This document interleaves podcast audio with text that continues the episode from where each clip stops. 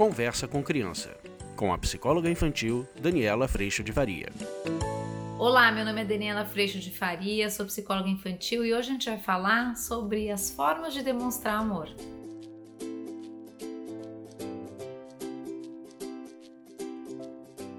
O livro que eu vou trazer para vocês hoje é um livro que eu adoro, chama O Homem que Amava Caixas. E é muito, muito bonito. Era uma vez um homem e o homem tinha um filho. Uma graça o filho, por sinal. O filho amava o homem e o homem amava caixas. Caixas grandes, caixas redondas, caixas pequenas, caixas altas, todo tipo de caixa. O homem tinha dificuldade de dizer ao filho que o amava. Vou repetir: o homem tinha dificuldade de dizer ao filho que o amava, mas ele o amava. Então, com suas caixas, começou a construir coisas para o filho. Era perito em fazer castelos, os aviões sempre voavam, a não ser que chovesse. As caixas apareciam de repente quando os amigos chegavam e nessas caixas eles brincavam e brincavam. A maioria das pessoas achava que o homem era muito estranho. Os velhos olhavam para ele as velhas olhavam zangadas para ele. Seus vizinhos riam pelas suas costas. Mas nada disso preocupava o homem, porque ele sabia que tinha encontrado uma maneira especial de compartilharem o amor um pelo outro. Ai, é muito lindo!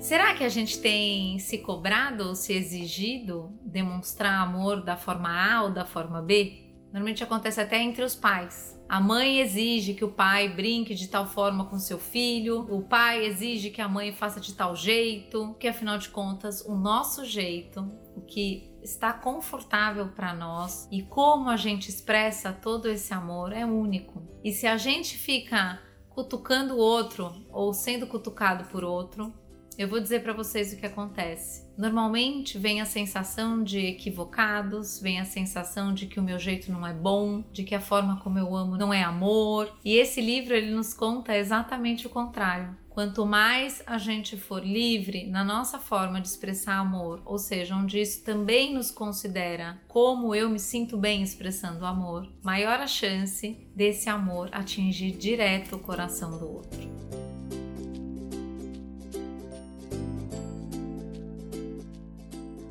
Gente pode pensar nisso com relação aos pais, como a gente também pode pensar nisso com relação às crianças. Muitas vezes a forma de expressão de amor de um filho e de outro filho são completamente diferentes. Às vezes um vai ser mais beijoqueiro, às vezes o outro vai ser menos grudento, mas aquele que procura você para conversar. Essas formas do amor acontecer, elas são legítimas e se tornam cada vez mais legítimas quanto mais a gente dá sustentação, suporte e acolhimento para a grande diversidade que somos. Nós somos pessoas únicas, intransferíveis, não tem igual e isso é muito especial.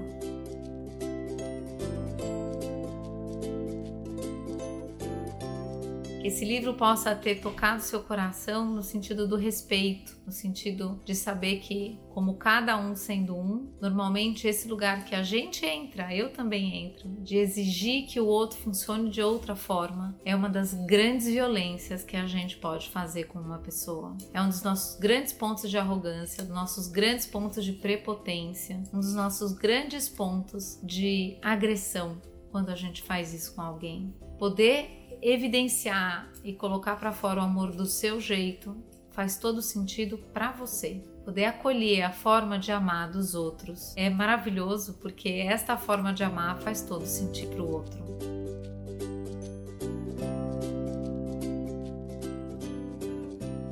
Aí a gente pode entrar num lugar que é Dani, mas e quando a forma de amar do outro tá ruim para mim?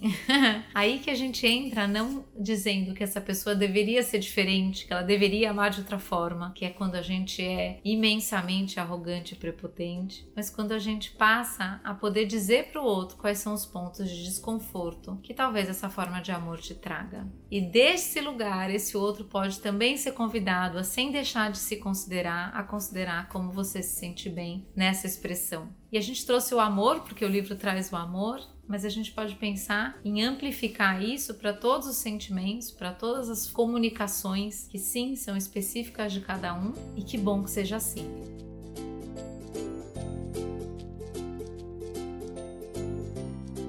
Eu te convido a fazer esse exercício que a gente tem feito muito no curso online te convido para vir fazer parte dessa caminhada, que é o exercício de sim perceber a nossa arrogância e aprender a olhar todas as situações de uma nova perspectiva, uma perspectiva acolhedora, amorosa, respeitosa e principalmente humilde. A mudança que acontece dentro da nossa casa após essa movimentação de perspectiva é extraordinária. É paz, é amor fluindo dentro de vida real acontecendo e por isso eu te convido para participar. A gente se encontra duas vezes por semana, por uma hora e meia, tanto o grupo de profissionais quanto o grupo de pais, além de todo o conteúdo gravado que está lá disponível só para quem estiver no curso e que não está disponível em nenhum outro lugar. É maravilhoso poder viver tudo isso, mais de 100 famílias lá no curso. É maravilhoso poder compartilhar isso com você. Mas é maravilhoso a gente poder trilhar esse caminho juntos, onde eu saio transformada e todas essas pessoas tão especiais na minha vida hoje também. Caso você encontre aí na sua cidade também um outro lugar de sustentação e suporte e acolhimento, faça esse movimento. Isso vai fazer muito bem para a tua vida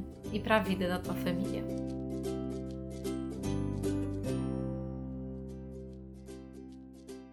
Eu agradeço primeiramente a Deus por toda a paz, toda a alegria, toda a orientação no meu coração e agradeço também a tua presença. A gente se vê na próxima. Tchau!